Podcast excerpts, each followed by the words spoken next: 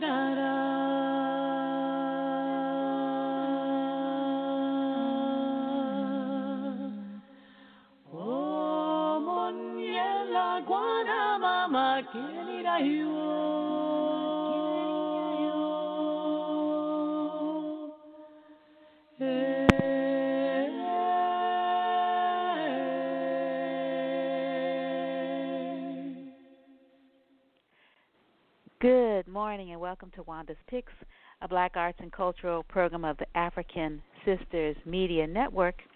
And that was Zion Trinity singing opening prayer to the African African deity Eshu Legba, a deity that lets us know that we always have choices. We are never victims, so we should definitely exercise our options and um yeah, don't feel that, you know, we are without choices. We are so excited today to um, to share an interview that we had with um, Comrade Malik Washington, who is the new um, assistant uh, editor at the San Francisco Bayview newspaper, and today is the first day of the weekend celebration of Bayview Hunters Point. Um, I'm going to read to you sort of what's going to be going on uh, today, November 20th, and tomorrow, Saturday, November 21st.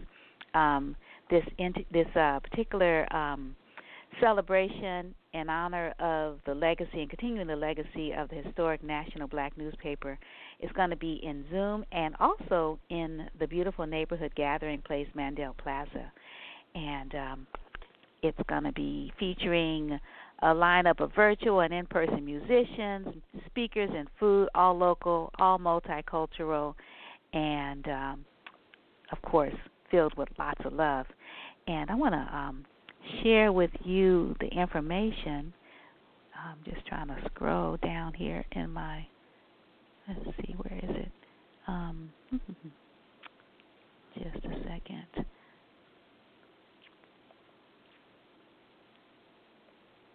Okay. Alrighty. So um, Friday, which is today, looking for the times. I believe it starts um, at six o'clock, and um,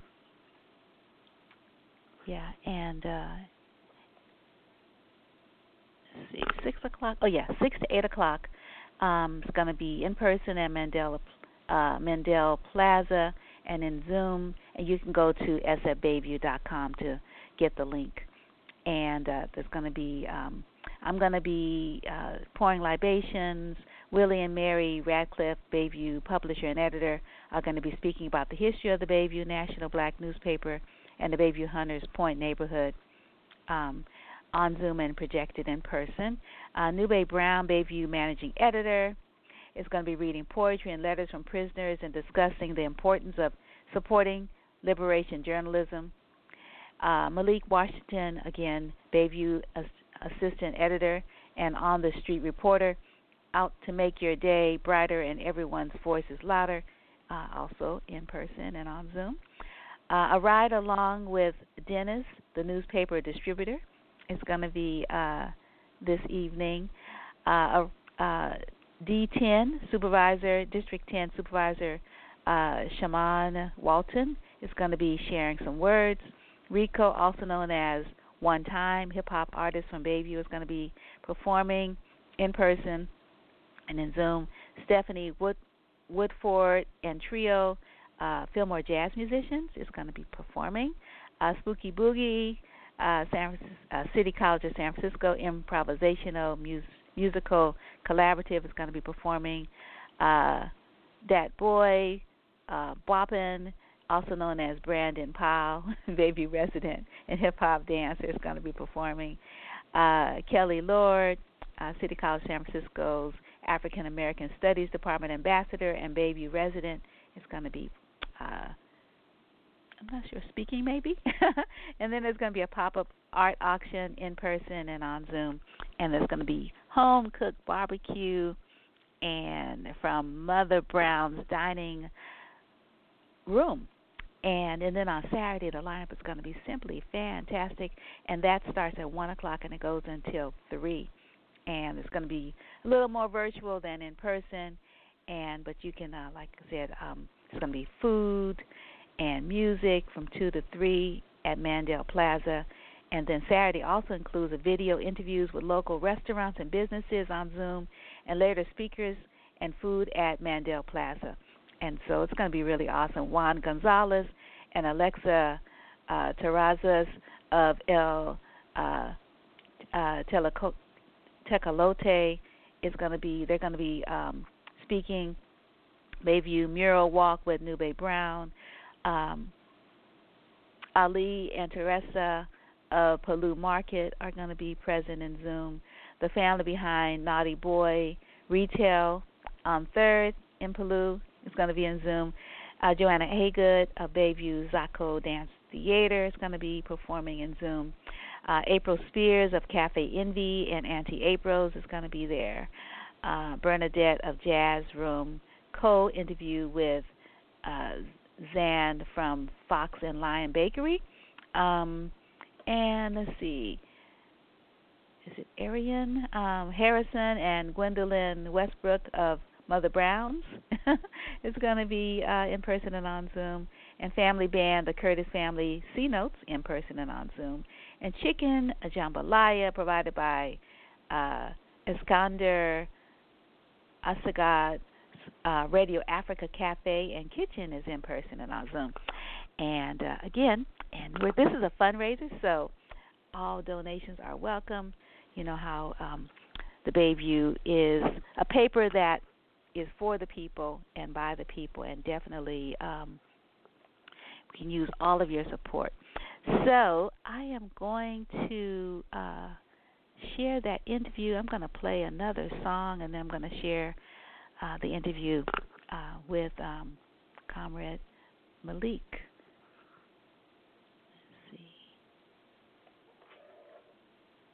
This is a song for the ancestors that uh, Brother Val shared with me yesterday.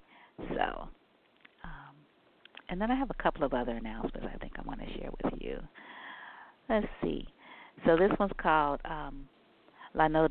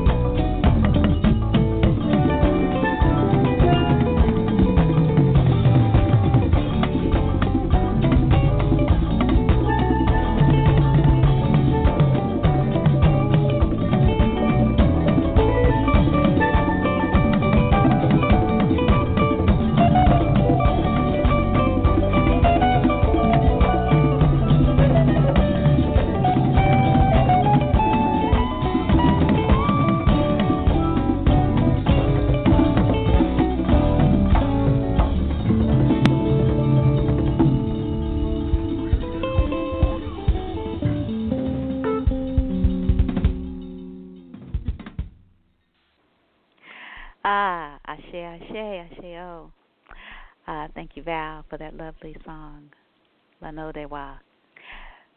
Bayview Assistant Editor Malik Washington is a co founder of the End Prison Slavery in Texas movement, an activist in the Fight Toxic Prisons and Liberate the Caged Voices campaigns, a comrade of Oakland abolition and solidarity, and a fellow worker in the fight to abolish prisons. You can contact him at Malik at sfbayview.com. And if you see news happening, call him at 669 216 6104. Again, that's 669 216 6104. And again, Malik at sfbayview.com. So we are really excited to share this wonderful conversation that we had with Comrade Malik mm, I think it was last Sunday, and we were just having a good time. And uh, before we actually started taping, it was the first time we had had a chance to have like a really extended conversation. So it was just it's just one of many conversations. And if you um, are um, I'm trying to think. I think uh, he he has a conversation um, regularly on. I think at the uh, uh, Prison Focus uh, in Facebook every Friday at 10 o'clock. So you can catch him there as well um, with Nube. They they have a sort of a Friday, you know, sort of catching up and just talking about sort of events and things that are happening that people should be aware of. So enjoy this interview, and uh, yeah, thanks for joining us. So when we so when we gonna do the we, okay, we gonna do yeah, we gonna yeah. So let's yeah. So, like, we get all we get all the good stuff out now. no, we haven't started yet. we get all the good stuff out now. well, I don't know because I don't know how much of this good stuff you can you want me to share. Um, because you told oh, me, you yeah, know, yeah, like yeah, because oh, you told yeah, me, you yeah, told me, you told me like you know, this is just between us. So it's like, okay. So now we can right, start right. and, and you can tell me what you want to share. But I I didn't, you know, I just wanted to basically sort of be able to get from you um, just sort of some background on, on who you are and and how you came to um, to the position that you're in and what your vision is. So those three things are what I'm interested in, you know, for this this interview for the paper for the post because I'm trying to, like I said, I want them to put something in the post about the fundraiser this weekend um, and and sort of this this big big news for the San Francisco Bayview because everyone knows the paper. Um, you know, it's one of the only ones standing presently uh, of, of the of the black um, newspapers in the San Francisco Bay Area. But then we could think nationally, how many of our papers are still publishing? And, and we actually have a, a you know a, a run. You know, like the paper paper comes out. It's not a it's not a a virtual paper. It's a paper that is actually published and delivered, you know, to community members in the Bayview Hunters Point. And that particular um, district, you said it was 10, um, you know, has you know has historically, you know, one of the larger um, populations of African Americans, particularly homeowners. Um, I don't know what it looks like now, but um, but it's still an important important place, and and the Bayview is an important vehicle um, that gives you know gives the truth and gets people's you know stories out. So yeah, so those are my three questions. So we can start. So we start with the first one. Yeah. the, the, and the first one, and the first one being. The first one is, you know, tell us a little bit about yourself and and how um, how you came, you know, to to the position of um, uh, Bayview, San Francisco Bayview assistant editor. Just tell us, you know, tell us tell us your story, your origin story, a brief one. okay, well, my, um, my name is Keith Malik Washington. Um, 52 years old. I, I was born in Pittsburgh, Pennsylvania, to a steel worker and to a social worker. Um, my mom and dad were both Muslims. Uh, was raised in a very strict Muslim household, and um, my proper name is Abdul Malik. So, but I go by Malik because uh, I like it and everybody likes it. So I, so I just go by Malik. I was I spent approximately 20 years in prison, and most of my time in prison, the only crime that I was I committed was bank robberies.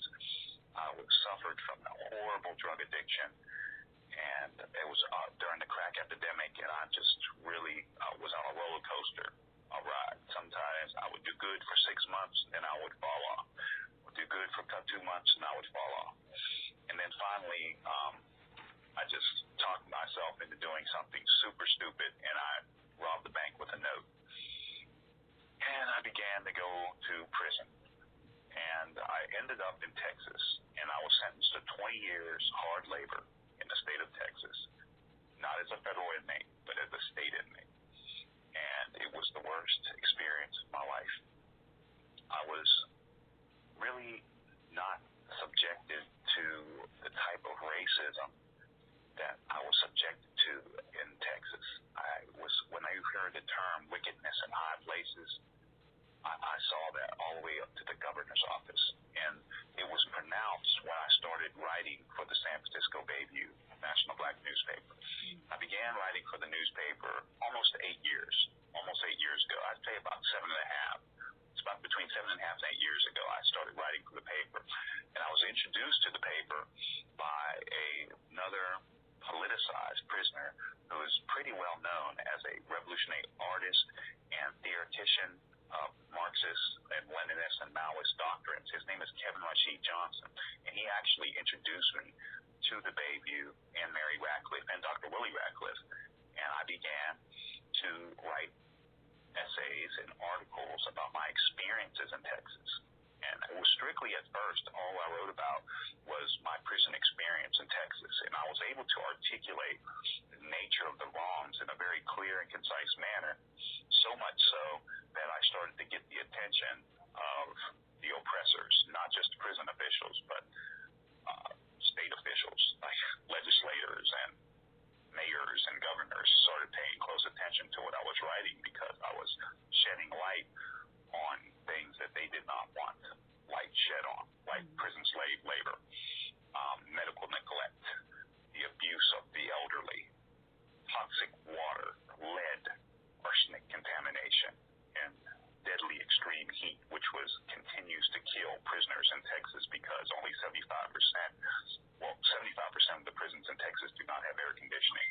And as you may, as our, a lot of our listeners and people that are might read about Texas, they know that it, it's very hot, extremely hot. And in the age of, uh, of this climate crisis that we're that we're involved in, we see a lot of people dying and succumbing of the deadly extreme heat in these brick ovens that Texas has. Uh, basically, they prop them up as prisons. So I wrote many articles about my prison experience. But as I developed myself as a writer and as a journalist, I started branching off into issues that were specific to free world, the free world, free society. Um, and I actually became very adept at focusing on environmental injustice and environmental racism issues.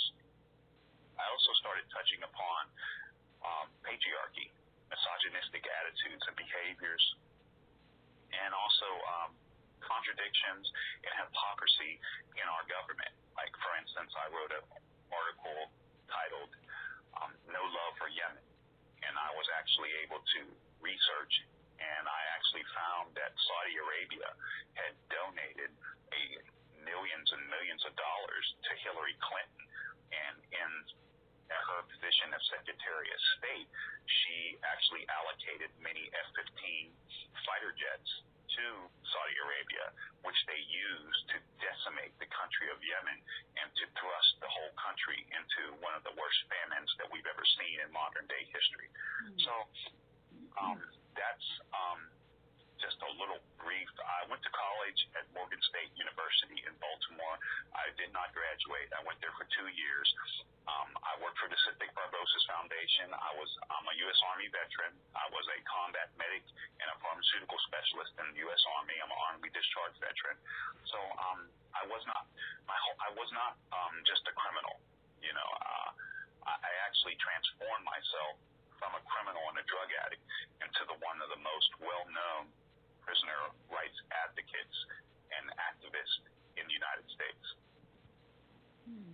Yeah, I wanted to ask you where where could people um, read some of these wonderful um, uh, articles that you um, listed from these variety of, of themes and um, and issues that um, you know that, that you write about? Where where can we go to to read read these articles?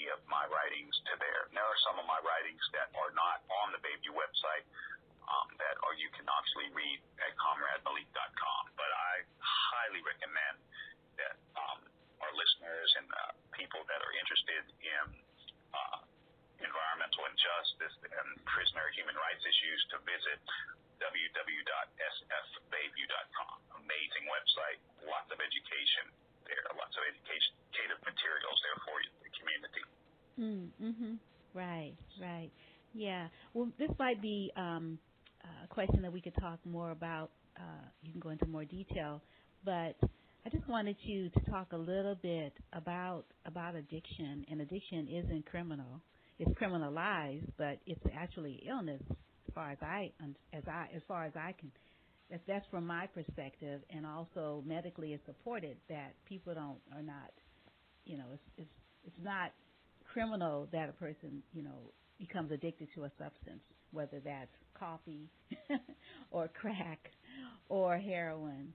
Um, and I just wanted to ask you how how did you eventually um, become sober, and and was that was was your eventual release because that's a long time to be incarcerated um, for an illness. Um, was was that connected at all to your release? Because you released, you've just been released recently.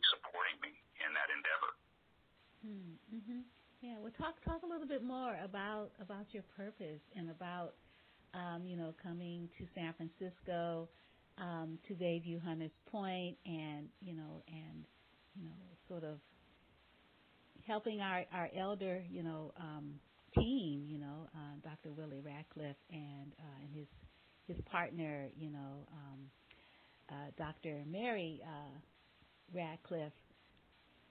You know, continue continue the mission of this this paper. It's more than a paper; it's actually an institution. So, if you could talk a little bit about about how that's been and and your relationship and and what what you see for the paper and some things you might be working on now that you can disclose. Specifically, the fundraiser this weekend. Yes. Well, uh, first I want to say that I had decided well over a year ago to come to San Francisco in order to live and to also train to be the next editor for the paper. And I have to say, um, this was before I had learned that Mary Ratcliff had um, been diagnosed with breast cancer. Um, Dr. Willie Ratcliff had, uh, she had just turned 88 on, or on around September 21st. He actually has two birthdays, but, and we celebrate both days on the 18th and the 21st. It's, um, it's a long story. It has to do with his birth certificate from Alaska. But I can tell you that, um, that he is, um, still alive and kicking, and him and I actually confer on specific issues having to do with uh, labor relations and uh, con- black contractors. But as far as um, the paper is concerned, I had made a decision that Mary Ratcliff and Dr. Willie Ratcliff needed to pass the baton to the next generation that would continue the legacy and the work of this phenomenal historic national black newspaper. So but then it even became even more urgent when I got here and discovered that Mary had been diagnosed with breast cancer. And in the age of COVID 19, we have seen many black owned businesses, especially black newspapers, go to the wayside for lack of funding and because it's just as pandemic in itself has just really damaged the economies of black and brown and oppressed people as a whole.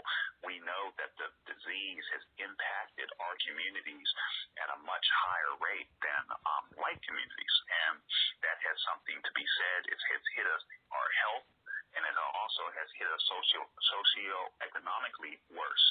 So, um, as far as the purpose, the purpose now is being realized that to continue the legacy of this newspaper. I mean, there have been other prospective editors before me, and they have not been able to um, continue in the work. It's a lot of work, I can tell you. And we do have a phenomenal fundraiser scheduled for November 20th, Friday, um, this week. Um, it begins, and it's going to start at 6 p.m. and go to 8 p.m. It's going to be virtual and physical. We are going to have live entertainment. We have One Time, which is a Bayview artist R&B soul group named One Time. Rico Tiger and his two fellow bandmates are going to be performing. We have Stephanie Woodford, who is a Bayview resident, who is a, an amazing uh, violinist, and she um, the ukulele. She's just very gifted. We have spoken word. We have hip hop dancing. We have. It's just going to be a feast for the senses, and um, it's all the proceeds are going to go to help um, support this national black newspaper that is struggling financially, but at the same time, we continue to serve our community. And the theme of the fundraiser is celebrating the Bayview Hunters Point community. We want to ensure everybody that the San Francisco Bayview National Black newspaper supports the Bayview Hunters Point community wholeheartedly. We love this community and we are so happy to have been here for almost 45 years and we just hope hopefully we ask that everyone come out and join us on our Zoom. You can you can you can you're going to see the Zoom link. We have flyers posted. You can go to our our website www.sfbayview.com. You can go to our Instagram page. We have YouTube channel, and we have a link tree. It'll be very easy to donate. If we could get a hundred thousand people to give one dollar a piece, that would be fantastic. So we just have we're just really excited about this um, new era that we're about to enter um, with the San Francisco Bayview. Right. Yeah.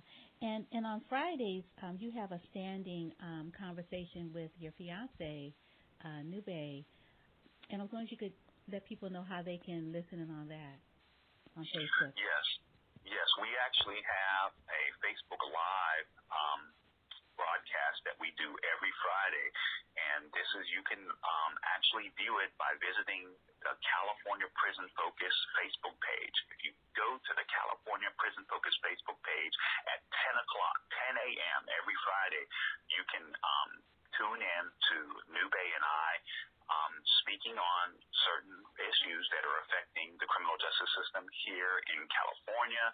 And we also speak about broader issues that um, with the national conversation, um, things that are affecting um, us as a people.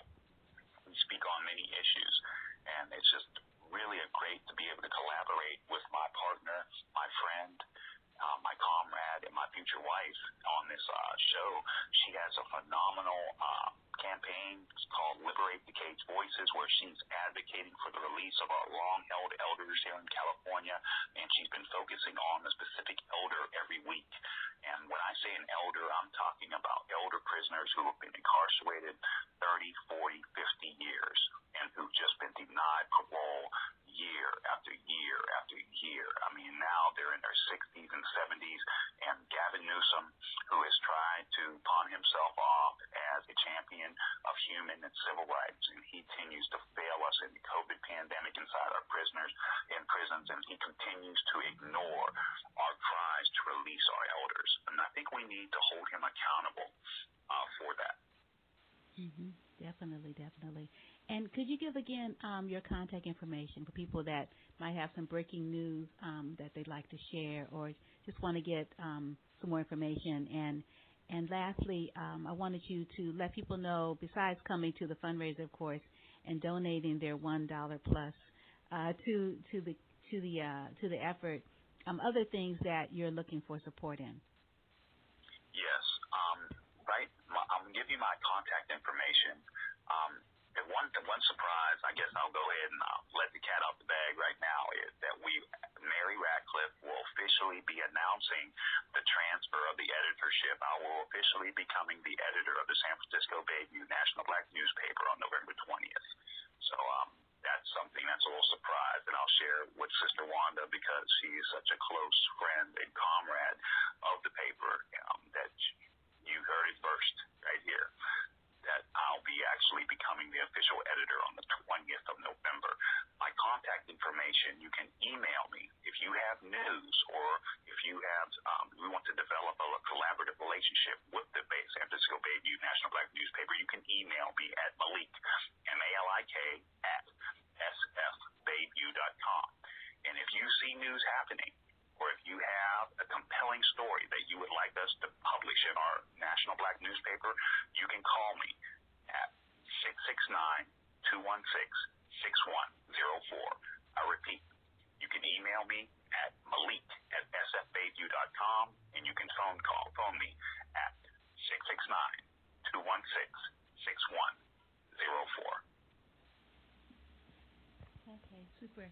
Um, and um, I wanted to know um, if at your um, Facebook Live this Friday, the 20th, you know, before you know the evening program begins, are you going to talk a little bit about the election uh, results? You know, now that the count is in, on yeah. Did you have any? Um, were you all going to talk a little bit about that? Um, we we may. Um, I'm pretty sure that uh, we're very um, we're very involved in the civic you know, in the civic process as far as the voting issue. We did, uh, Nube and I actually collaborated on an uh, on an article in the editorial in the October paper, Black Votes Matter. That was the title, and that was because black votes do matter. And I think um, Biden or President-elect Biden and President uh, Vice President-elect Kamala Harris are in the positions they are is because black folks and people of color as a whole came out and voted for these people. So yes, we'll probably be speaking on that. I know I want to speak about specifically. I want to speak about the possible appointment of Hillary Clinton to a UN ambassador position. I'm totally against that uh, especially with her track record with Yemen and some other unsavory acts that she has participated in. I just don't think that that's a good look for Joe Biden. But as we, we'll, we'll talk about that at a further time. Right. okay. Cool. And um, is there anything that you wanted to mention that that you weren't able to mention? Um, you can now if you like. One thing that I want everybody to know is that the black, the struggle for black liberation, the struggle for black lives is alive and kicking and alive well here in America. And I think that we are not going to be able to continue to progress forward if we don't hold out the right hand of fellowship to our allies who may be white, Asian, Arab, Latinx, or possibly LGBTQ community against injustice. Um, the oppressors or the people that want to throw us back to Jim Crow United States who want to turn the blood clock back and um, just embrace this um, white supremacist and white nationalist ideologies and attitudes, we cannot defeat these things by ourselves. We have to have a united front against hatred here in America. So I just want to say that that the San Francisco Bayview National Black Newspaper, my vision for the way forward is to actually form more partnerships and ally of other people who are oppressed, who might not necessarily be black people, but they might love us and they might want to support us and believe in our cause. And I don't want to, I'm not going to compromise my stance as being a strong, outspoken, and intelligent black man. But I will side with somebody who is, you know, ready to say, you know what, we've made some mistakes in the past, and I'm willing to put out the right hand of fellowship and join with you against some of these things that aren't right here in America. So I that's what I want to say. That we want to um, be inclusive and we want a united front against hatred here in America. Mhm. Right, right. So you're talking about coalition building. Absolutely. Mhm. Right. Cool. Super. Well, and actually, um, yes. mm-hmm. well, you know what? Mm-hmm. Uh, uh, while we're talking about that, one thing I definitely don't want to, uh, I, I'll be remiss if I don't mention this, that um, El Tecolote, um, the Latinx newspaper out of the Mission District, is actually our partner in organizing this phenomenal fundraiser. Alexis Terrazas and uh, Juan Gonzalez, wow, they have, and Fatima Ramirez, Josue Rojas, these people have been incredible. They have just loaned so much aid, aid and assistance, mutual aid and solidarity. We have an Asian sister named Era Kien, a student at the City College of San Francisco, who has just done a phenomenal job helping us organize this fundraiser. We love Era Kien. We and we just are just thrilled to have this partnership and coalition with El Tecolote. So I got to give them a big shout out. They probably beat me up. I didn't say no. Nice, nice. That's. I'm glad. I'm glad you remember. We don't want you to get beat ooh, up. yeah, I'm, ooh, man. Ooh, they'd bad. wow. Yeah. It's been really wonderful, you know, having this first of we hope many conversations with you, um, Brother Malik, and congratulations on, you know, the pre-congratulations congratulations on stepping into this important role as editor of the San Francisco Bayview. Um, you know, you're standing on some really strong, strong foundational um, shoulders that will not let you go, you know. And and you're right. There have been a lot of people that have stepped up, um, but you're still, you know, you're still standing. and maybe that's because you're you're Malik. You know, Malik is, you know, Abdul Malik, servant of the king, right? Right, but I, but uh, but, uh, but I think you know what you know what Wanda, what mm. I have, I think that a lot of the people that came before me didn't have. Mm. I have Griffin Jones, who's our development manager. I have Nube Brown, who's our managing our managing editor. Mm-hmm. I have John Corcoran, who has stepped in to become our certified public accountant. I have Mary Ratcliff as my mentor, friend, and, and person who's guiding me. And then I have Dr. Willie Ratcliff. I mean, I have the support, and then I have you. I got, I got support. I am. It ain't just me doing this by myself. I have people propping me up who are, if I have fallen by the wayside, they're nudging me and supporting me. It's not just me by myself. It's a team. I mean, I'm just blessed to have a beautiful team around me, and I'm, I'm thankful. And then I have the community. This is a beautiful community. Bayview Hunters Point, uh, they're a beautiful community. They're very supportive of, of me. You know what I mean? They're, they've embraced me. So I I love the Bayview Hunters Point community. I'm glad to be a part of it. I love the people, and um, I feel like they love me too. Mm-hmm. You know, so it's all good. Right. Yeah. Definitely all good. And you know, sounds like you know this is something that, um, you know, it, it's time. And I'm glad that you were available and ready and prepared to step into this role.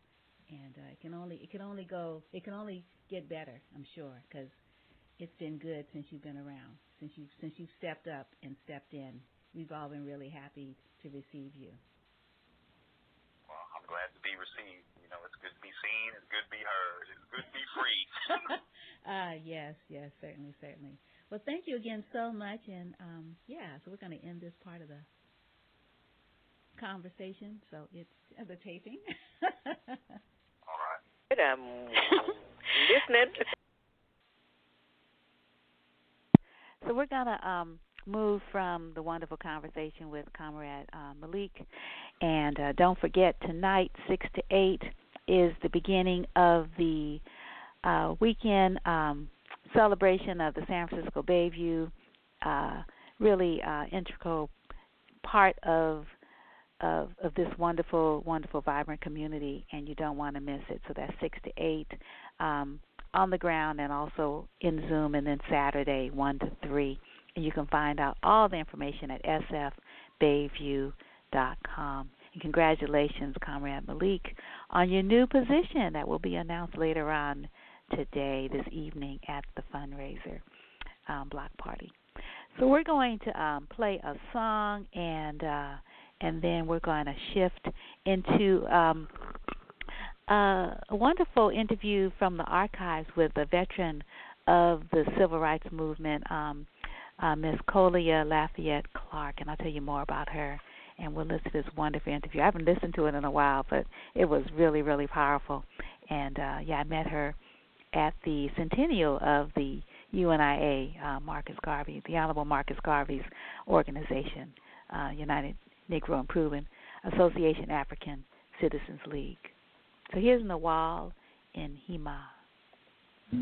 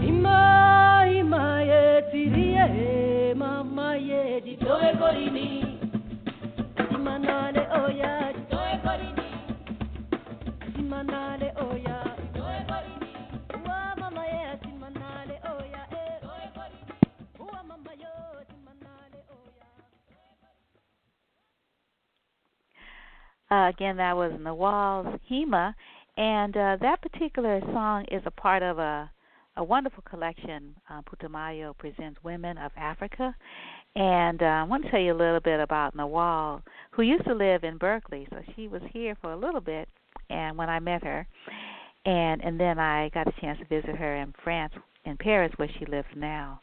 Um, but she comes from Comoros, a group of four islands in the Indian Ocean between Madagascar and the eastern coast of Africa.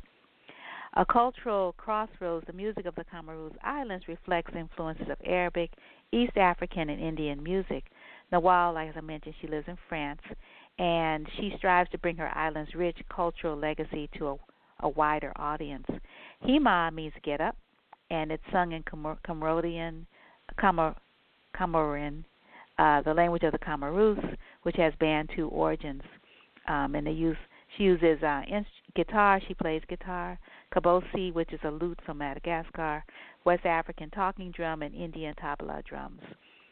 And the song, which is what I wanted to share with you, encourages women to strive for education and self reliance and to not live like the older generation. And so in the song, uh, Nawal says, Hey, you modern women, hey, you modern woman, Get up, get up. Don't be afraid. Free yourself from the shadow and fight for your rights. So I thought it was a great song to um, preface uh, a conversation with uh, Ms. Colia Lafayette Clark, who um, uh, uh, is an American activist and politician. She's 80 this year, and she was the Green Party's candidate for the United States Senate in New York in 2010 and 2012. She is a veteran of the civil rights movement, as already mentioned, Black Power movement, and Pan African movement. Wow is right. She was field secretary for the Student Nonviolent Coordinating Committee and played a key role in establishing equal voting rights in Selma, Alabama.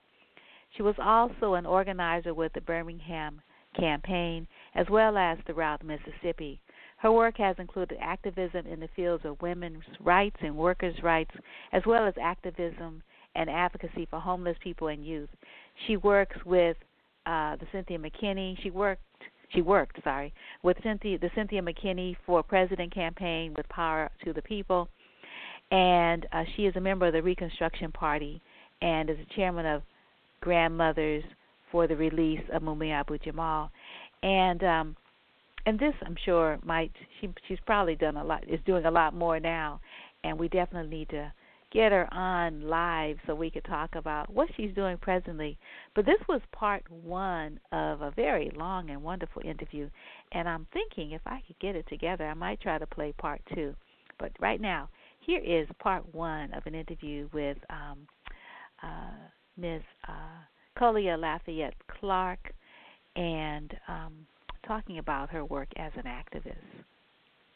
And I'm trying to think, when did I record this? Because I don't have the date that it that the recording happened, but it's been um it's been many years. but you know, um, it's it's a it was a really what I remember is was a really wonderful conversation, and of course it has a lot of jewels that we can apply right now. I'm listening. okay. Yeah. Um. Well, it's just really an honor to to speak to you about about your work. Um. You know, in the NAACP and then with uh, SNCC, and in some really pivotal um, positions. And and then you were here in the San Francisco Bay Area. Um, I guess doing some organizing with young people around um, civic engagement. And I was wondering, um, first, how did that go? You know, your It went quite well. I really, really, really was very fortunate to be able to be working with some really great people, but to be able to um, get young people attention for a few minutes. Mhm. And that was a really wonderful thing. I'm looking forward to do it again. Oh, that's excellent. That's excellent. And I was just noticing that you know you have certainly not stopped at all in in your work. It seems like sort of you've been engaged all your life. I was just wondering if you could maybe talk a little bit about how you became um, an activist. Well, I grew up in an activist family, a family, well, they weren't out in the street organizing for civil rights, but certainly both parents were registered voters. Mhm. Uh, they encouraged the children to stand up for something. You know, you can live any old kind of way, but um, really needed to be able to try to do something in our lives that changed the world in which we came into, because we came into it for a reason other than to sit around and look at ourselves in the mirror or just accumulate capital. Um, so I grew up with that as an understanding. I knew from the time I was a small child, but there were some expectations of me from not just my family, Mhm. but I grew up in a time when the black community was still a community. The community expected you to excel somewhere, to do well somewhere, and everybody in the community participated in that. Example, my family didn't have much money, so stuff like debutante balls didn't mean anything to them. Mhm. Um, but because I did well in school, uh, the barbers and beauticians of the state of Mississippi wanted me to have a special moment. So Mhm. they actually sponsored me for the debutante ball. Another example, uh, uh, uh, uh, uh, say on a more urgent note, we had this beautiful young man in town who was said to be a great mathematician. Everybody in town, and I do mean everybody, uh, knew it. We had a responsibility of making sure that that young man got to college. Mhm. Everybody participated in sending some to the parent. It's another day and another time. We don't have that anymore. Mhm. Uh, partially because of the war on black folk after the civil rights struggle, and also I think partially because we had failed notions about uh, what civil rights would do for us. Civil rights was really just a metaphor for black liberation. Mhm. So we were in quotes liberated, but there was nothing waiting for us at the end of the line. So um, there was kind of a bitterness, kind of an anger that said, um, you know, I thought something was going to be here. Fought all this hard fight. Where is it? Of course, Black Power helped a little bit, but but not that much. Mhm. So I think that that was part of it. So I grew up in a world where I was expected to make change. I wanted to be a scientist. Gave that up when I got to college because I, all of a sudden there was this other world that I didn't know anything about. Um, and I figured that's where I needed to spend my lifetime. Mm, Mhm. Yeah, yeah, yeah. I was um reading um in your short bio that um that your father and maternal grandfather um they uh they were sound like they were union organizers. Um Yeah, they, they, didn't call themselves union organizers. I don't think word union even meant anything to them. Um, the farm labor, you know, the farmers worked hard, and they were farmers. Uh, they didn't work on anybody's plantation as such, but they knew what that work was about. And they just wanted to make sure that they made some kind of a change with farm labor movement. So there was no farm. I get a kick out of it because there was no farm labor movement in our county, but these two busybodies would go to other counties and work. mhm. And so they would leave Hinds County, where we grew up, and where we where they had been all my life. My grandfather's people comes from Simpson County. This is my mother's father. Mhm. And so they would leave Hinds County and actually go to the neighboring counties that had farm labor movement and work trying to organize farmers. Really serious about it. Serious to the point where they would, you know, willing to pay the inexplicable price to make sure that it happened. Mhm. Yeah, yeah. And then um and during the great flood of 1927 um your um your maternal grandfather and great grandfather um uh, tell us what happened then, because I I thought from what I heard about the Great Flood is that uh, black people were made to repair uh, the levees, like they yeah, were. the word was forced. Okay. And I had a cousin who lost his life in it because oh. they um hmm.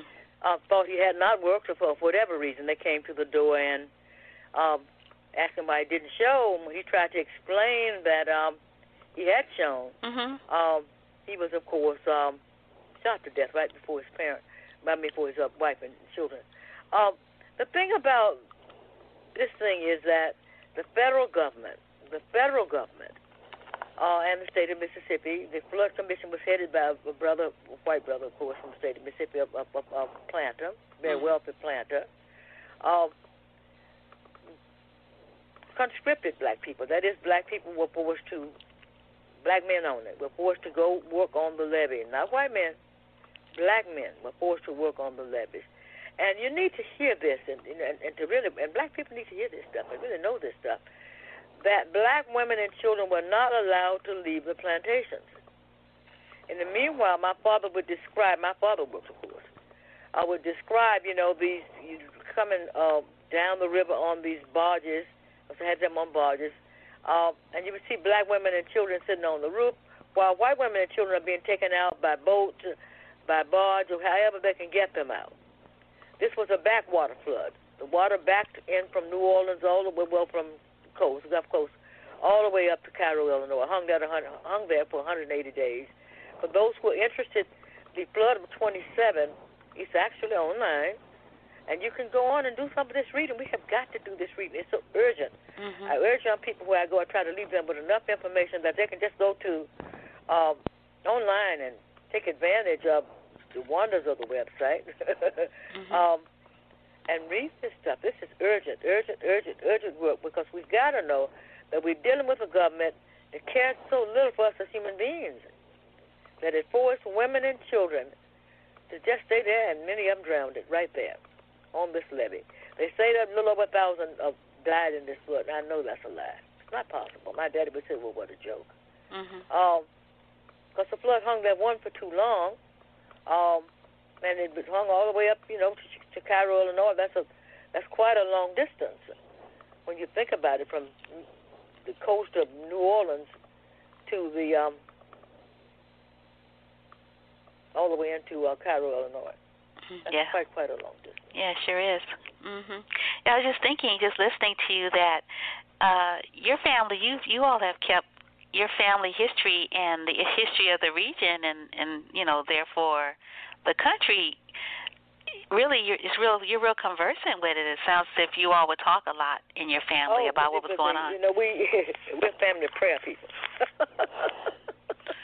um, I get a kick out of it. My parents left the church as a church. They didn't leave. They still believed in the church, Mhm. but they left the church as a church when I was seven years old. My mother was a real rabble rouser. She was very, very upset that the preacher was taken from the people, Mhm. and she was not going to be in any place. And she got up and delivered a 45-minute sermon. Mother should be ashamed of herself. we kids were ashamed anyway. Mother delivered a 45-minute sermon when she found out that the blind man, who uh, she thought we were not was not that he was taking money, you know, not really supporting the people. Um, and she probably was a little bit angry too that she had to give up something. My mother, when they left the countryside and came into the city, you know, I'm sure was expecting to see some things in our own coffin. Mhm. And here this preacher was taken from the, the folk that they gave money to in crises. Remember in the South in those days, whenever there was a crisis, well, you don't remember, you're too young of a baby to remember. whenever there was a crisis, uh, everybody chipped in. Mhm. Everybody chipped in, just as they chipped in to send folks to school or whatever. And as Africa is still doing, I meet Africans now who come from villages where people are still um, sharing and caring. And that's such a wonderful thing, I think. Mhm. But anyway, my mother was very upset with preacher. So she delivered her famous sermon, her sermon on the Mount, and we left the church and would not return. And I, I appreciate that from them. You know, was, I was embarrassed for a long time when I was a kid that other kids were in church, and I had to say that, you know, we didn't go. Uh, but time went by, and I've learned now to, that my mother was really on target. Great woman. Mhm. I love her. Always love her. Always have loved her. But you know, just to have a mother that vibrant type. Mhm. So when it comes to the family and, and history, we sat around that fireplace, and every Sunday night, it took me. I was a grown woman before I figured it out, and a grown woman with my own children when I figured out what they did. Mhm. These two people were just, just good parents. I mean, you know, what can I say? Um, every Sunday night at exactly, and I do mean exactly, six o'clock, all children had to be in the house. Okay, how old you were? There were no ages. But my dad and mama was still that group that says my way or the highway. Mhm. But all of us were there, and the family prayer began. But family prayer is not just people sitting around praying. We did that too. But this is where you, it was on demand. You had to show talent. First of all, you had to show that you knew something about the Bible. And then you had to show talent, and they meant every single word of it. There was no age group excused, even the youngest.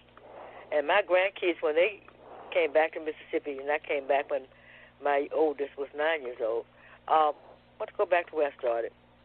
And since I was divorced from the second husband, there was no reason for me to hang around in Northland. I moved on. Mhm. But we came back, and it was phenomenal. You know, they sat there, my kids to this day talk about being in that experience, especially the part when you have to do your talent. Mhm. So this was old school. This was old Africa school. Um, and I'm very pleased, you know, as I've grown older, to understand that um, part of the reason of having eight boys and not having issues was because um, they really instilled in us a strong sense of being family and community, and we bought into it. My eight brothers knew they had to be in; they were in. Because the girls certainly was old school. They may be old school. And my daddy talked about his liberalism, and he was fairly liberal. I'll give him credit for that. I didn't have to do stuff like iron my brother's shirts and take care of them or wash the dishes uh, because I was a girl. My father believed that in this life, you do not know where you're going. So everybody in the house, everybody, everybody needed to be able to do any work that they physically could do. Mhm. There was no exceptions. There's no such thing as boys and girls. Um, until I got to be a teenager, then all of a sudden there was boys and girls in another sense. I couldn't get out of the house when I wanted to. Um, but you know, so we were a very strong family. There was no such thing as a private source of funds. You can make all the funds you wanted, Mhm. wanted to, but all the money came to the pot, Mhm. which we didn't appreciate till my second brother, who was the first child to get married, got married, and they were, you know, not only putting him in a house but furnishing it. That Mhm. they had really across time taken care of the funds, and you know, was there. Wouldn't have been there. I'm sure it wouldn't have been there had we had our hands on it. Mhm. Of course, we complained under our breath because my we weren't gonna do too much complaining out loud. In those days, parents were parents, and Mhm. you did not challenge them too much. Mhm. Um, so we didn't have a lot of liberty when it came around to saying what we wanted to say. Mhm. But um, they knew how to raise children, and they did a powerful good job of raising eight children. Mhm. And today, that house in Jackson where we started is um, now um, a historic site for the civil rights movement Mhm. in the state of Mississippi because all of us in the house Uh-huh. participated in everything that there was, including getting up and getting out of the bed. My mother came in and asked me, I'll never forget, I wasn't feeling well on my 21st birthday. So she comes in she said, Did you register to vote yet? Mother, I just turned 21 something this afternoon. Tell her this afternoon, was born afternoon. She said, Oh, no, no, no. You get up and get out of here. I had to get up and get out immediately and go down and get registered to vote. Mhm. Um, so that's how firm they were about making sure that their children, that their children knew that we had responsibilities and that we had to, no excuses for not doing it. There was no excuse. The work had to be done, and we were part of the work. Wow. So where where is your um your family home that's now a historic landmark in Jackson? It's in Jackson, Mississippi, at 3527 Bishop Street. Thirty five twenty seven. Everybody, including Jesse Jackson, has been here. In fact, Jesse lived here for a while. Mhm. uh, hanging out with my parents. But uh, yeah, this was uh, you know like most families in Mississippi, people needed a place to stay. They was they was fighting for us. Mhm. So my parents were committed to making sure that when they were in Jackson, Mississippi, that they could come by and stay in the house. Wow, that's So amazing. That is so awesome. Yeah, I was um reading about um you know your your early um uh, membership in the NAACP, and then I was reading another document that was connected to your your short bio about how the NAACP was. I think the only organization, or is the only organization where young people can participate. You know, there there's no age discrimination. I mean, they can go all the way up. And Oh uh, yeah, no doubt about it. Mhm. Uh, but you know, we got to be very clear though that that was always a struggle between NAACP and the emerging organizations, Mhm. and oftentimes we forgot that the disgruntled NAACP people who we were picking up were in fact, uh, you know, our new leadership, Mm, mhm. but they were still old NAACP. So we could just go to the McComb, Mississippi, and C.C. Bryant in, in Mississippi, one of the finest, beautiful men. He was with the um, Brotherhood of Sleeping Car Porters, Mhm. but he was the president of NAACP for what I call the the Revolutionary Hour, right there at McComb, Mississippi, Mm. where we will see a massive change with um, young girl being thrown out of school, and they actually closed the school for the county. Hmm. But in closing the school for the county, you know, you know, you, know, you can't say you're going to close the school for junior high, junior high schoolers and senior high schoolers, and just have folks sit idly by and look. So, to our surprise, um, the Catholic school moved forward and said they would send for all of the junior high schoolers, and they did. They sent for every junior high schooler that would ride to bring them to Jackson to school. Now, what did this do for the rest of us? This meant that people in Jackson, Mississippi, every day had to see those young kids ride, you know, ride up on their buses and get off, and we couldn't just stand out in the back. We also had to take a stand. So it was just a very unique period, and you can see this coming together of uh, the whole state Mhm. around who? A group of young kids at McComb, Mississippi, who, because they refused to stand still for one of their members who had spent 40 days in jail, and she's out in California with you out there in Oakland, I believe, Mhm. Brenda Travis, oh. spent Oh, 40 days in jail with Bob Moses yeah. and the other crew in the 60s. Um, she was being dismissed from school. Just, just arbitrarily, you know, get out, go somewhere else. And the kids found out about it, and they actually marched. It's one of the funny moments for SNCC, because SNCC looked up and the movement was coming to it. Hmm. coming down the street with 500 plus kids, marching strong. Uh, already made up their minds they were going to go to the, you know, to the next county. No experience at all, but they were marching. So this is the one time when SNCC actually stopped the movement. They stopped the kids. No, they knew they'd be slaughtered, so they stopped the kids and and brought them up and and then engaged them and got them prepared to really do the fight, and they did do the fight. Mhm. So yeah. this is one of those moments of when you see the coming together, a movement, a whole state, entire state standing together, and I do mean together, in defense of the rights of youth to go to school, to the point where they will actually send for the children. Mhm. Yeah, when I when I look at, you know, footage and speak to people like yourself about the work that you did during um I I feel is you know another one of see the second civil war um you know that that of civil rights and um and just the brutality and the terrorism of that you experienced. And, and it wasn't as if you weren't you you weren't expecting it to happen. And you even mentioned in in the bio that you, you know you received this one of your worst beatings of your career uh in Birmingham Alabama. Yeah, I just wondered like but then you know you you would get up and go back. It's just like no choices. hmm. You know, we get beat anyway. And I'm a firm believer if black folk look at our historic experience, and I'm really upset now. I came back and found out there was a huge killing right here in Harlem hmm uh, as I was coming back into the state. Not too far from me on Malcolm X Boulevard, of all places. You know, Oh. just hmm how can you do anything on Malcolm X Boulevard but think about change? Mhm. Yet, it's with us, us, you know, shooting each other. Mhm. Um, so when I look back across time at that hour of history, And the kind of beatings we took, we had it to do. Somebody had it to do.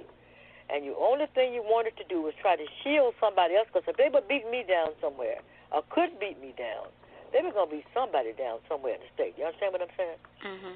So to understand that you also don't do foolish stuff, because you know somebody is going to pay. If they can't get you, they're going to get somebody.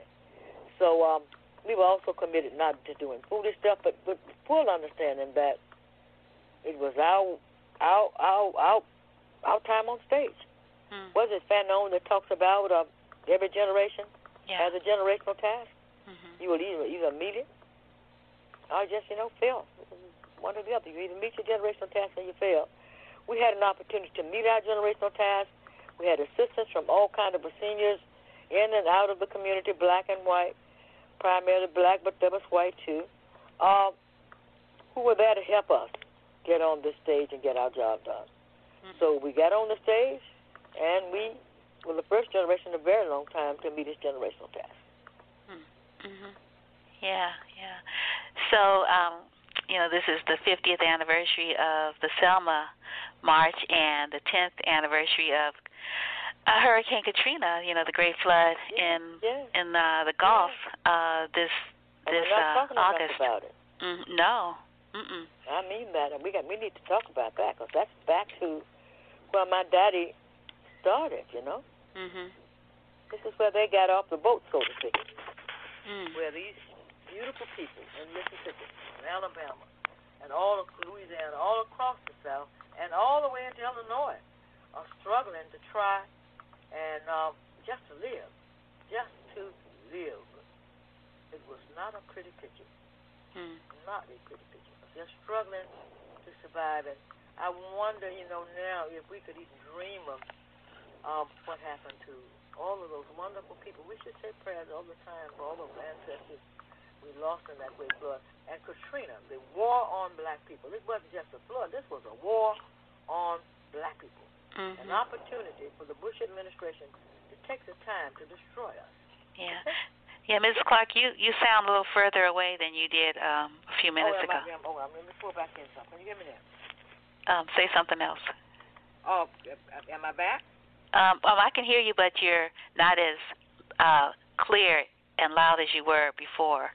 So I don't know what happened. Me get loud then. Am I all right now? Oh yeah, you're good. Mhm.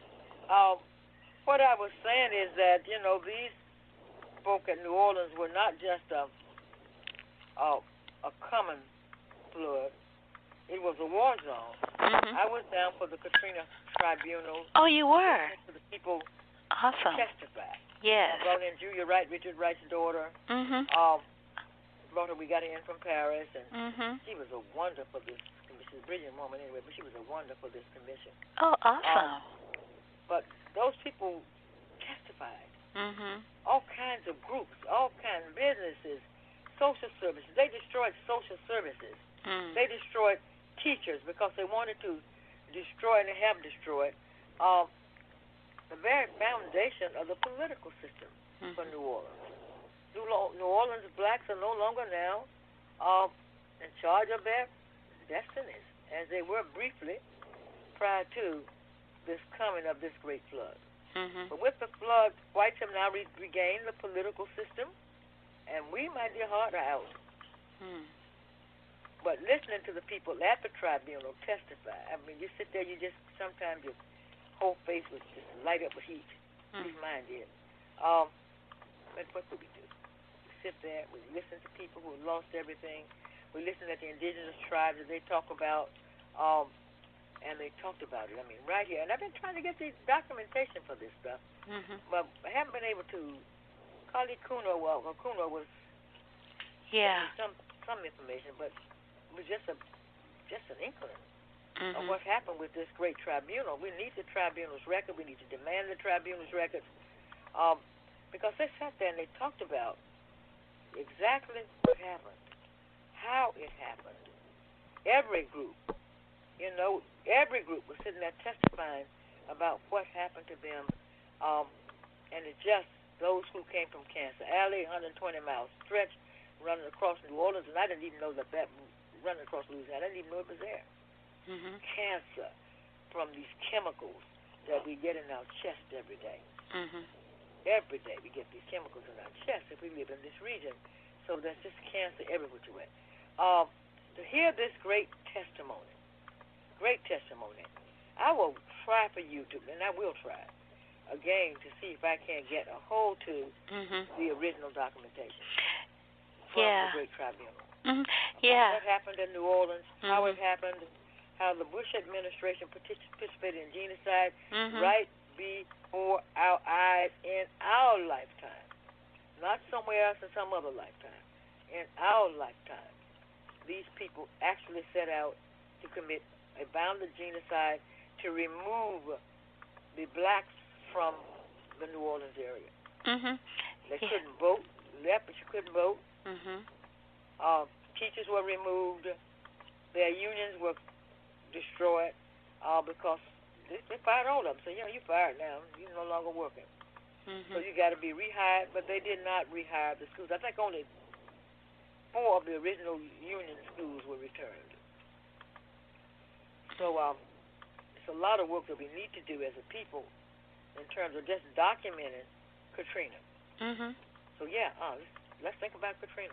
Oh yeah, it's real important. Katrina. Mhm. Let's not even breathe until we answer the questions concerning Katrina and Mhm. begin to tell our kids, you know, look, we're dealing with an animal here that will take your life by any means necessary. Mhm. that Malcolm's words? Yes. By Mhm. any means necessary. This animal will take your life. Mhm.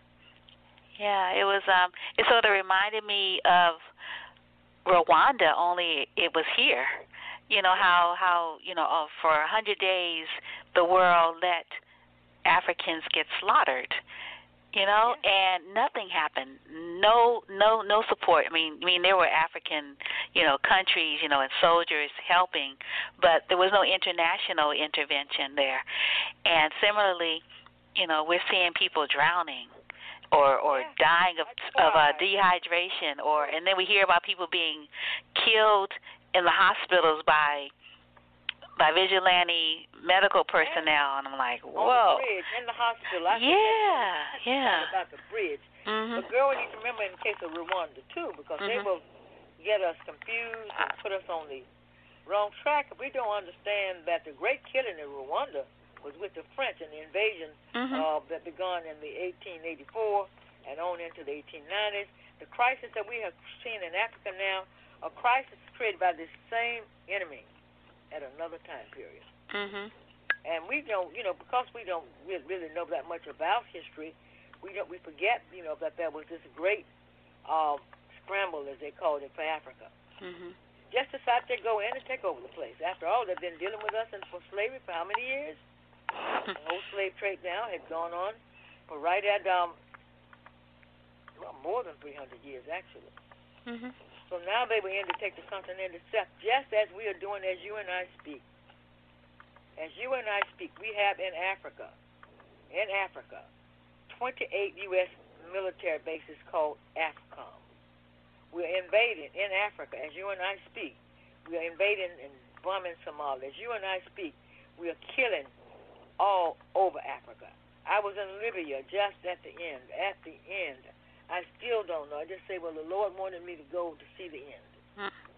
Gaddafi told us as we sat there in Libya, um, five days before this madness would start, we were there for five days. Mhm. We were out just before it started. And what was he trying to do? He was trying to set up a project bringing in 882 Africans from across the globe and others, but primarily Africans, to talk about how we could begin to redevelop ourselves, really redevelop ourselves. And for that, he paid the inexplicable price. Mhm. Paid it, paid it hard, hard pay, hard pay. Yeah. Uh, but again, it's a it's a story that we are not conscious of because we we don't we haven't looked at what's happened to us. Not really. We Mhm. just have not looked at our lives and how we got here. We assume that we were born speaking English somewhere, um, that's an all right thing. Um, we have not asked, what does that really mean? who are we in the end? Who are we ultimately? Who are we? But yeah, you brought it back when you started saying New Orleans. It brought me all the way back to to Libya, back to um, talking about when you bring up Rwanda, talking about um, the great genocide Mm-hmm. that was. Oh my God, we can't even begin to talk about not only you know the destruction of the place itself, but but to talk about the genocide that happened under the French. We can't even begin to talk about it. It's just um, Mhm. it's unthinkable. It is unthinkable. Yeah, and it's really we interesting. to talk about it because there's no Mhm. excuse for us to kill it. No, not at all. And it's so interesting, you know, that the French government is uh implicit, you know, we think about how in order to to try to win the war in in in Haiti that the you know the black generals won.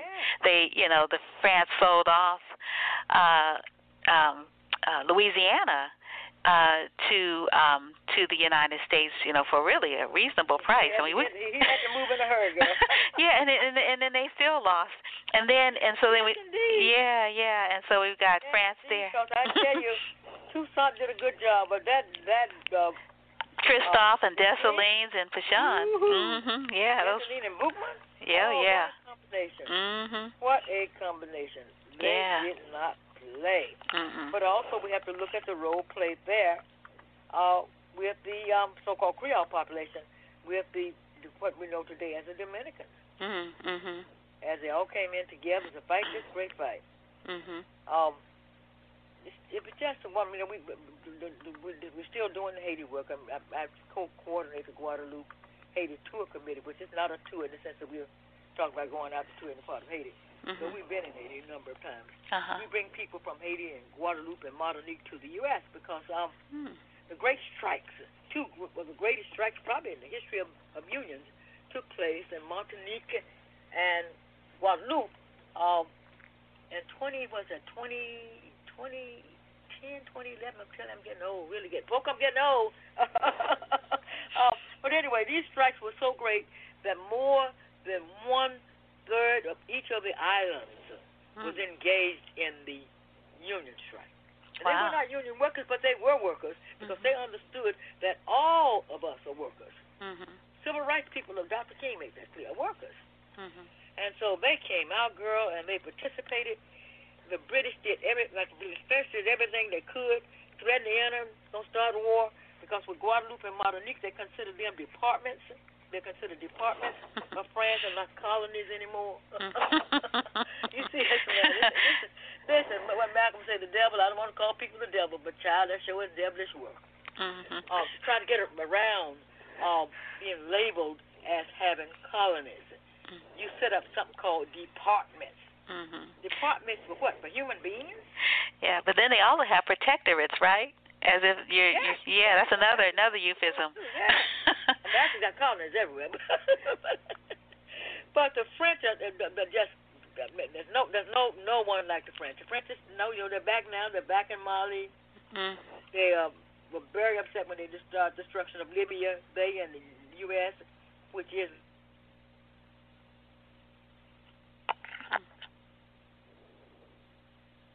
at Birmingham, Uh-huh. which means he was talking to all the tapes in the house. So let me just say to the doohickey, I'm still on the battlefield, doohickey. We're going to tell the truth, doohickey.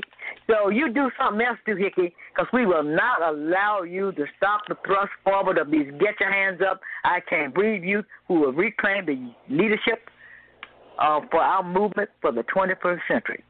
50 years coming. Long time coming, but a change is gonna come, and they're doing it, and I love them for it. yeah, it's like try to silence us. Oh my goodness! Wow. Well, they did sound us. I was talking about Libya. You didn't get any about Libya. no, no, I heard I heard you talking about Libya, and then you said they're back. You said they're back in Mali, and that's when we got disconnected. yeah, well, they're back in Mali, but you know they have obliterated this place. Uh, there will be no gold standard for Africa anytime soon.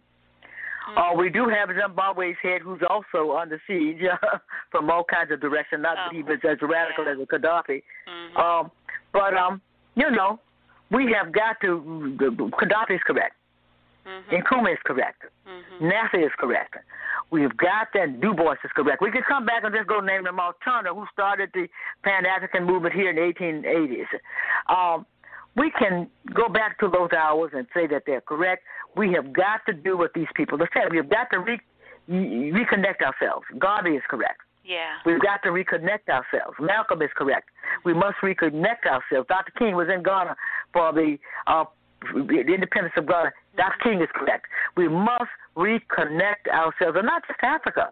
Mm-hmm. We've got to first and Mhm. first connect ourselves to Canada Mhm. and Central America, Yeah, and also Mexico. and then Mexico, expand. Central America, Yes, all of that's that. Central America. Yes, ma'am. Yeah. Yeah, that's Central America. That's little. Mhm. we got to connect ourselves to what we call North America. Mhm. uh, drop America for, for, for, practical purposes, if you like.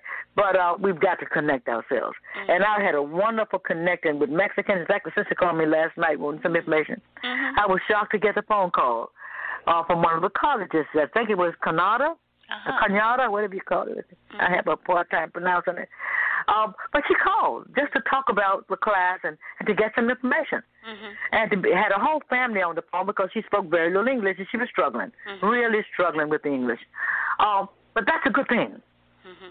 because to reconnect into our roots in this continent is Mhm. really urgent.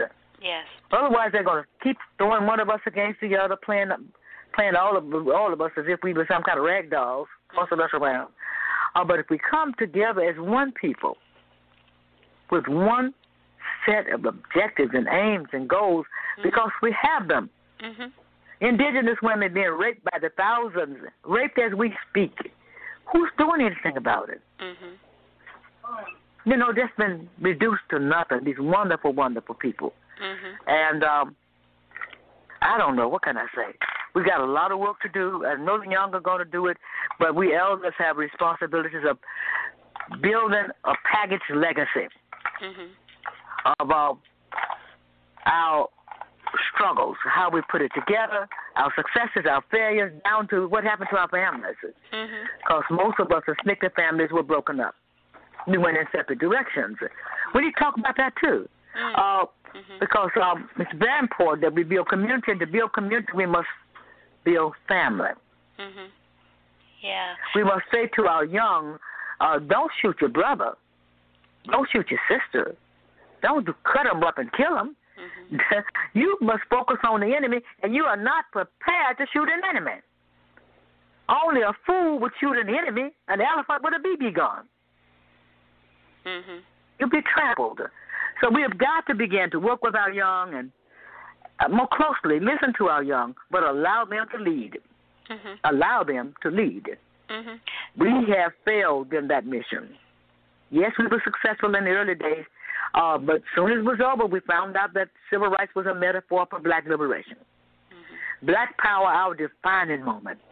Our defining moment, 1966, a road in Mississippi, uh, with Dr. King and Stokely, who would later be Kwame Ture.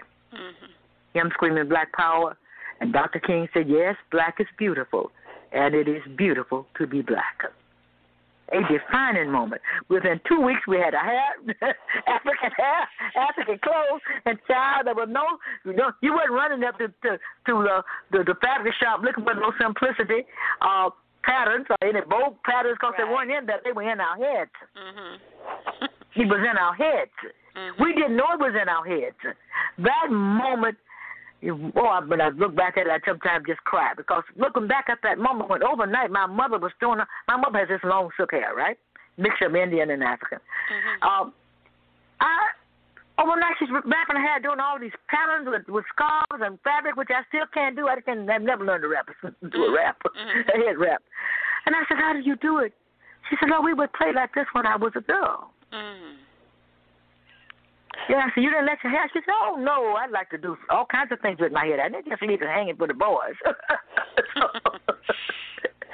uh, but, uh, you know, I learned from her to, to how to drape. Uh, I know she know all this stuff. Hmm.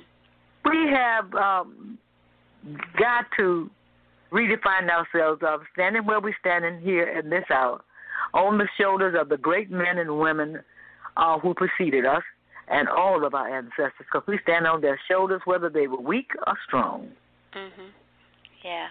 Yeah. I was just And it takes a whole community, Mhm. whole people to build a, a village, a whole people to build a village Mhm. in which we raise healthy children. Yeah. So I was thinking about, you know, with, you know, your conversation with your mother and and you know how she you knew how to tie those wraps and just the whole idea of of beauty and black being beautiful uh and and and you know being proud to be black you know what James Brown you know Yeah. said in that song say it loud and uh Hey, loud, I'm black and I'm proud. Get it, James. yeah, yeah. And then going back to what you were saying about um President Gaddafi, you know, his whole thing was about a United States of Africa, you know, having one one currency and and you know, African nations coming together, you know, for economic uh power because if they were one block, then they'd be able to you know, sort of combat the the European and Chinese and other nations that you know have been in the United States that have been eroding you know the Yeah, vitality. enough, enough, yeah yeah it's just really horrible the way everyone is just sort of taking all the resources using Africa as you know they're a big waste dump you know for solid waste toxic waste you know that Yeah. yeah that you know we're we're we're producing here in the west and have nowhere to to um you know to put it so it, then we so dump like it in, we throw it in the ocean Nigeria places. yeah, yeah, and then Yeah. these and these poor children that and other poor people that are going there doing the scavenging for the wires and other things, getting cut and infected and dying from these toxic um items. It's just really, really horrific. Um and and I was wondering Yeah, Africa has become waste up on human human life. If you between uh, Israel and uh, Egypt, this is where body parts is all day long. They're killing people and taking body parts. I mean, yes, we just name it. Africa has it, but Africa still has a huge reserve of water, mm, and it's more precious than oil could ever be. So they must take Africa mm, if they can. Africa did. They were able to. Africa has a, a United African Bank. mhm, Gaddafi and Nigeria helped to set that up. She has in the match for the World Bank and a match for the IMF that they set up. Africa has a satellite up in the heavens, and it was that's what I guess that was when they began to get angry with Gaddafi and started that Scott stuff again. mm, Because what Gaddafi, what they did, they did research and discovered that uh, they were paying France and others five hundred million a year uh, to use their satellites. You know, the whole quest for the information age uh, that came through UNESCO with Diop and all of them, and they're struggling in the early 70s. mhm, So what happened? Gaddafi put up $450 million. Nigeria put up 30 and the other came from one of the banks mm, uh, in order to buy a satellite. And now if you, anywhere, I, know, I can know in the north, you can use your cell phone anywhere in the desert. mm, Anywhere. It's clear.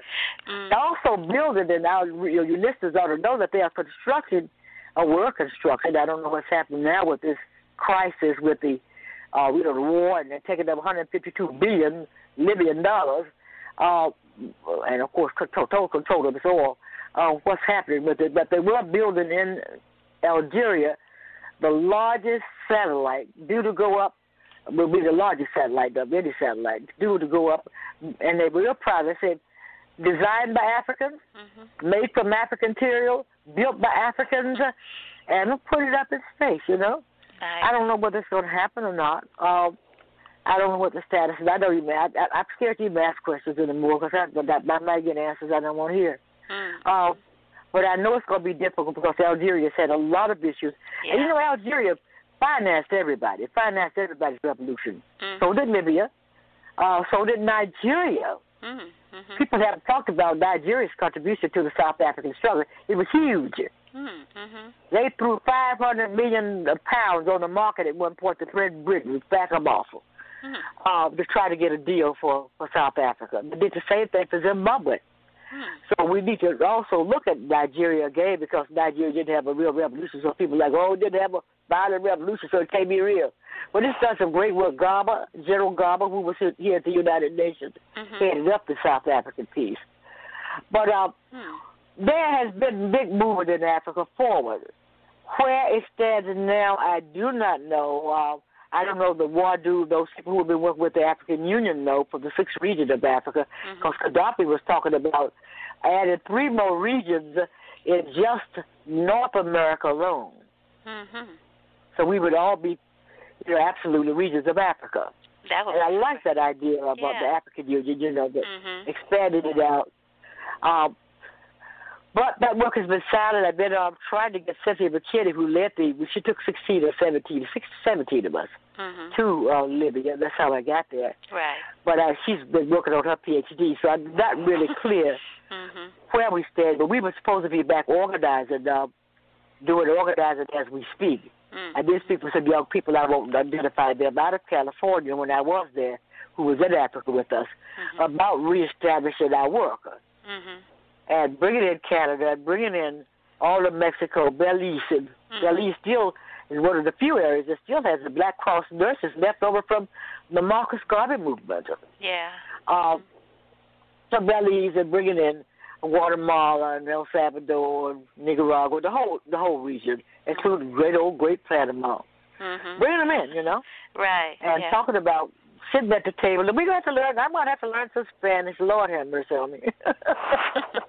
I am so terrible with language. I travel all. I don't know what I'm going to do. Mm. But uh, we've got to learn Spanish. We've got to learn the local language. And I mean, I resist learning languages because they're not our languages. Right. Exactly. Yeah. They're still the enemy's language. Mhm. Um, our languages are, you know, are traditional languages of this Western Hemisphere and the languages of Africa uh, and Asia. Mhm. And we are forced to have to learn these other people's languages even to talk with each other. So Yeah. what what the nation state has done in terms of destroying us is phenomenal. Yeah, certainly it has been. Yeah, I was just um wondering if you could talk a little bit more about um the whole idea of uh you know what Marcus Garvey was was looking at with regards to the uh the UNIA and the ACL and you know just had a centennial last year um looking at Oh yes, I was there. Africa Africa for Oh, you were. So was I. They gave me honored me. I got honored. What do you mean? Oh, well then I'm I I'm a lady in the black dress, in the black African dress with my Yes. gold. You mean you don't remember me? Yes. Oh my goodness. That's you. Yeah, girl, I wouldn't miss it for Oh, anything. I Yes. wouldn't. A Bossina would Bossina would run me up and down the street if I thought about missing it. Yeah. So So when of course I was there. oh man, yeah, I see you right now. Uh, uh, yeah, I was looking at your face. I'm like, you look so familiar. It's like that's why you look so familiar. I'll be darned. Um, yeah, oh, we're in the same room. Yeah, we sure were. Oh, and, I, and I spoke to you, and I I'm took your proud picture. that you were there, and you're young, and we need more young sisters in the game. Get in. Mhm. Yeah. You know, don't because the word Negro is there. Don't get scared. Oh. right, right. This was a, it wasn't about Negro. Mm-hmm. It was about organizing black people internationally. Mhm. Yeah. All Mississippi had 48, 48 Garvey chapters. Mhm. So we began to look at um, the, the attempt to organize ourselves as one people, Mhm. Yeah. one people, Mhm. worldwide. Yeah. Most of us think it was just in the U.S., but no, no, no, worldwide. Yeah. And the violent war uh, waged by us on us. Mhm. And our youth ought to look at that because this war to destroy Garvey was not just waged by the U.S. government and, uh, and whites, but it was waged by us on us, our so-called elite, our so-called educated class. Mhm. It is just was, was quite unfortunate, quite quite unfortunate moment. Mhm. But you see, we got to teach it. It's a legacy building. You know what I'm saying? Right. We yeah. have got to be able to say to our children that yes, Dr. Du Bois was wrong, and he would live for long enough to say in his own way, I was wrong, and mm-hmm. go on to Africa himself. That's right. He sure did. He, I mean, it's but you know, it takes people. You know, if people come to the truth in their own time, and it just took him a little longer to get there. Um, but he Yeah, definitely. 195. He, he was in his 80s. yeah, he was.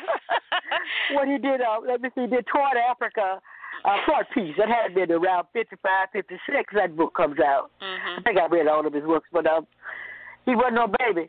No. Uh, but you know, it's unfortunate that we need to even have to talk about it. Malcolm X was phenomenal. Mhm. Phenomenal as a historian, but phenomenal as a human being to be able to assess. He really assessed it. The black bag, excuse me, sister in the hallway. It's a black bag on the floor in the hallway. I'm on the radio. Thank you. ah, that was um Sister uh wow. Um that was Sister Colia uh Lafayette Clark um talking about gosh, talking about liberation, theology, about freedom and about her life's work. And we definitely this was um I, I found out when we had this conversation, it was in March, March 18th, 2015. So definitely time for us to have another conversation with our dear sister now that she is 80. Like, oh my goodness. Yeah, yeah. Wow, that was on the um um that was uh the uh the year of the uh 10th anniversary of Hurricane Katrina. Wow. So anyway, um we are going to uh play a song by um Dave called Black which I really really like and and then I have a couple of other announcements about some other events that are happening this weekend. You have to like be strategic. The um the final um no that's next next month. Yeah, I was going to tell you about um the uh, Afrofuturism, but that's December 13th. But anyway, let's play let's play Dave um, Black.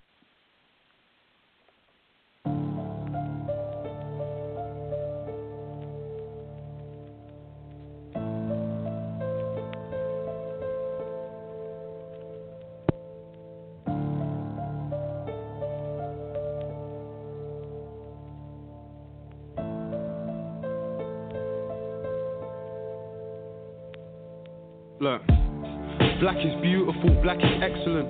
Black is pain, black is joy, black is evident. It's working twice as hard as the people you know you're better than. Cause you need to do double what they do so you can level them. Black is so much deeper than just African American. Our heritage been severed, you never got to experiment with family trees. Cause they teach you about famine and greed. And show you pictures of our fam on their knees. Tell us we used to be barbaric, we had actual queens. Black is watching child soldiers getting killed by other children, feeling sick like, oh shit, this could have happened to me. Your mummy watching, telling stories about your dad and your niece. The blacker the berry, the sweeter the juice. The kid dies, the blacker the killer, the sweeter the news. And if he's white, you give him a chance, he's ill and confused. If he's black, he's probably armed, you see him and shoot. Look. Black is growing up around the barbershop. Mommy saying stay away from trouble, you're in yard a lot. Studying for ages, appreciating the chance you got. Cause black is in your blood and you ain't even got the heart to stop.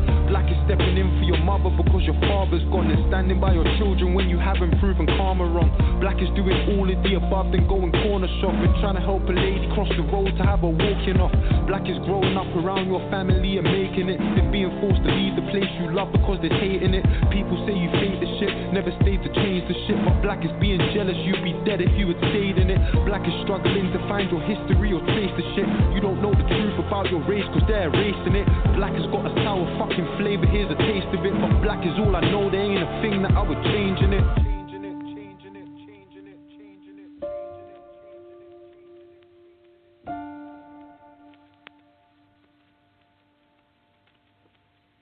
Look, black ain't just a single fucking color, man, it shades to it. Her hair straight and thick, but mine's got waves in it. Black is not divisive, they've been lying and I hate this shit. Black has never been a competition, we all make this shit. Black is deadly.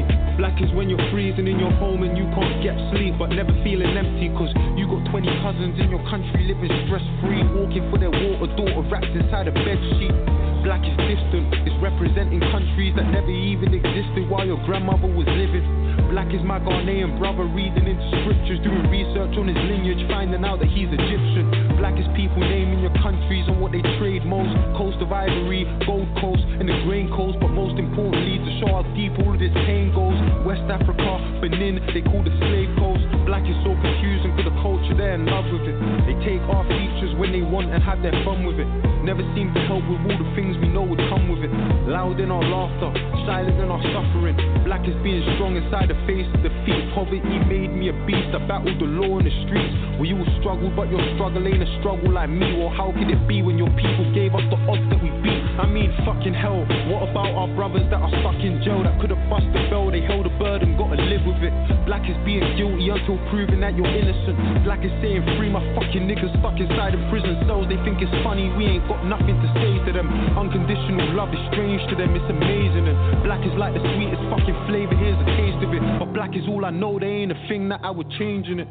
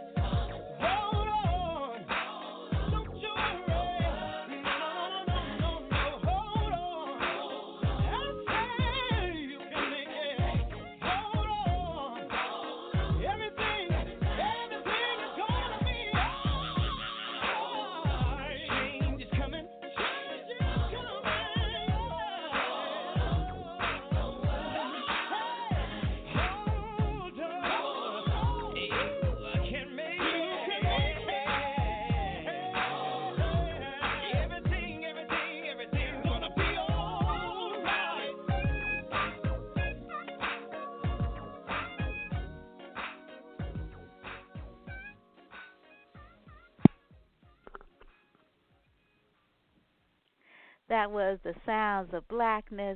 Hold on. Change is coming. Change is here. We are the change, right? Uh, got an email from uh, Uzo Method X uh, Afro Urban Society, which is coming to the conclusion of its Bacchanal d'Afrique. Um, today is the end of, I think, about three weeks of African diaspora performance, film, conversation. So hopefully you were able to catch some of it. And tomorrow, um, no, Saturday, November 21st, from 11 to 1, there's going to be uh, some Afro dance and healing workshop facilitated by Griot Manju, Kone, and uh, uh, Uzo Uzo Amaka, uh, Nwank Pa. Uh, and there's going to be live drumming by Richmond Wigging and uh, Bumpity Thump. Bumpity Thump, that sounds like a rhythm, right? And again, uh, that's uh, tomorrow, Saturday, November 21st, 11 to 1 at Liberation Park, the Black Cultural Zone. That's at 6955 Foothill Boulevard, um, the old Eastmont Mall parking lot. And the sliding scale, pay what you can. If you need a free ticket, email uh, Uzo, and uh, and there is a um, a registration ticket. Anyway, it's a large space, and people are asked to wear their mask at all time. And if there's if you are sick, stay home. And uh, people are going to be distanced. And it's for people of African descent. Um, so allies, if you're not people a person of African descent, then um, yeah, just um, hold us hold us up in you know in uh, in prayer and uh, celebration. So um, for tickets and information, register at Afro Urban Society, AfroUrbanSociety.com, and uh, yeah, should be really fun. Alrighty, and uh, and Uzo's uh, website is the Uzo, um, T H E U Z O dot com. Alrighty, so that should be good. And then the uh, African American Steering Committee Alameda County Health and Wellness is um, having a seminar tomorrow online for looking at uh, black transitional age youth.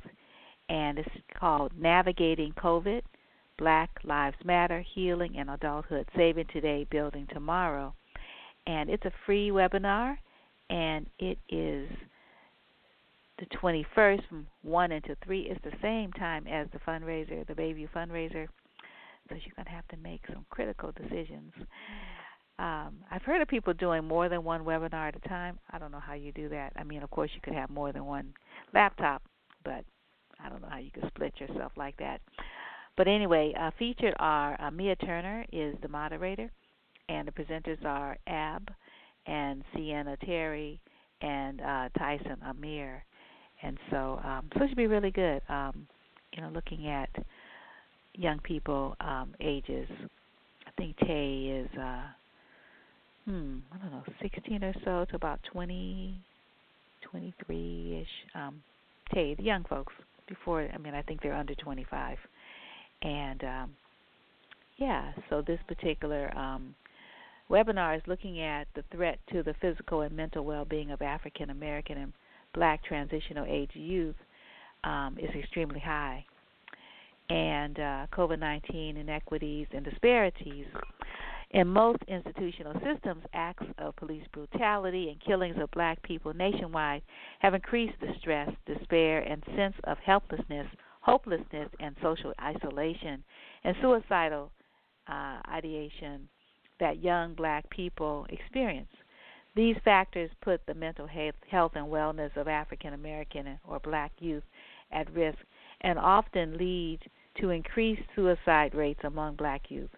Supporting African American or black Tay in navigating the perilous conditions that they face in the society is a responsibility of the black community, certainly.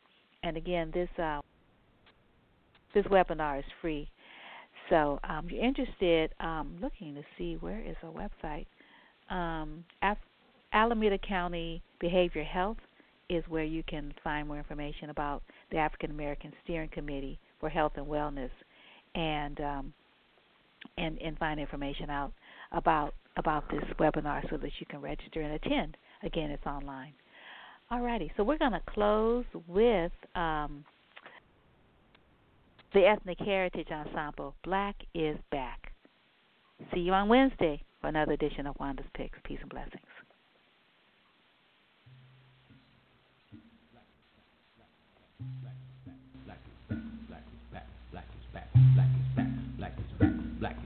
Black is back.